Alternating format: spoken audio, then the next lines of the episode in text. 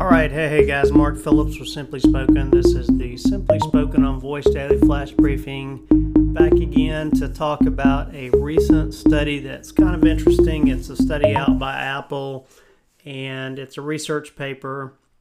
And basically, the um, Apple researchers investigated the uh, user preference for tones and mannerisms and responses and the sort of the tagline of the study is that chattier users prefer chattier assistants. And so the um, the paper has a more, little bit more academic title mirroring to build trust in digital assistants. And so uh, mirroring is a concept that is um, used where you mirror back um, the dialogue or the approach of someone. It's actually used in hostage negotiation, but so it's an interesting technique.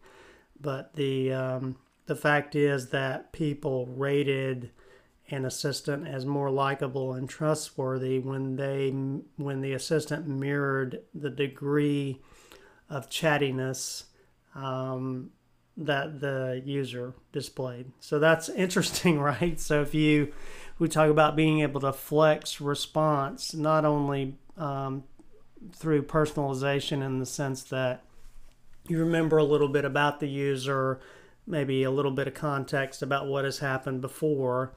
This is kind of an interesting um, use case where you say, hey, um, if you want to enhance trust and um, the appreciation for the conversational assistant, then you may want to flex the conversational style that you respond with. So you take a conversational style analyzed by the query that you receive from the user and then mirror that in the conversational style of your response. So fascinating stuff.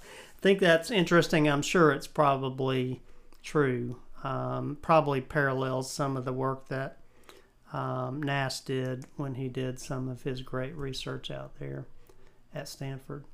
All right, guys, uh, thanks a lot.